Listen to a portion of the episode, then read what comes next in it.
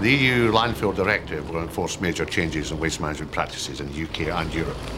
There will be a substantial reduction of biodegradable waste, a banning of liquid waste to landfill, a banning of co-disposal whereby, for example, hazardous wastes are co-disposed with household wastes and it will require pre-treatment of wastes before landfill.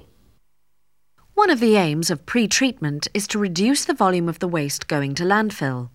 How can this best be achieved?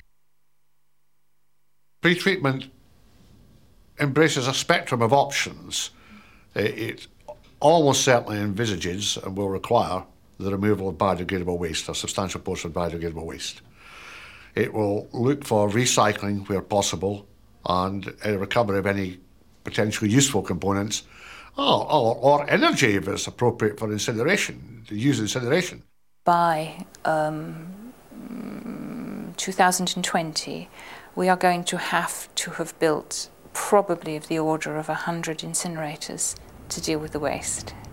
So you can see that from landfilling the majority of our waste and a small proportion of it going elsewhere, we're going to have to turn right round the other way. So this is a massive change for the industry. It means there'll be many fewer landfills. The pre-treatment philosophy has also prompted another change in the industry. A move towards integrated waste management. Most waste management companies are now developing integrated waste management facilities in the same location wherever that is possible from a planning point of view. So it makes a lot of sense to be able to combine waste sorting, waste separation, waste treatment with landfill for the residues and many companies are developing and already have in place that sort of operation. Such an integrated waste facility is already planned. What we plan to do here is take the domestic waste and first of all process it in a building here which will reclaim as much material as possible for recycling. We shall then be uh, composting some of the material which is either green waste or elements of domestic waste which can be composted.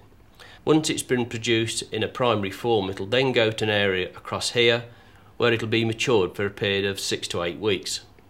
Waste that cannot be uh, processed and reclaimed will actually go to be landfilled in the quarry. The EU directive, in my view, is extremely good. It will lead to more recycling, waste minimisation, composting, energy recovery from waste, and higher landfill standards universally in the UK, and also it will help eliminate a powerful greenhouse gas, methane, and we shouldn't overlook that one as well. The greenhouse effect is extremely important.